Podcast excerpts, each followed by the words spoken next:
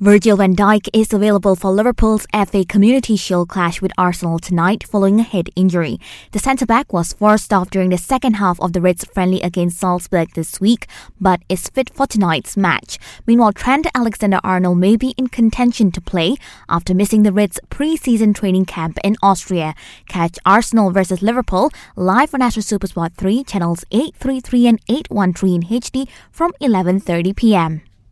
Former PSG captain Thiago Silva has signed for Chelsea on a one year deal with the option of another. The 35 year old has joined the Blues on a free transfer, having left PSG after their Champions League final defeat on August 23rd. Meanwhile, Chelsea are now expected to be joined by Bayer Leverkusen's playmaker Kai Havertz.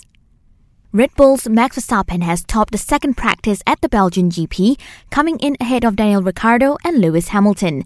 And watch the best sporting actions only on Astro.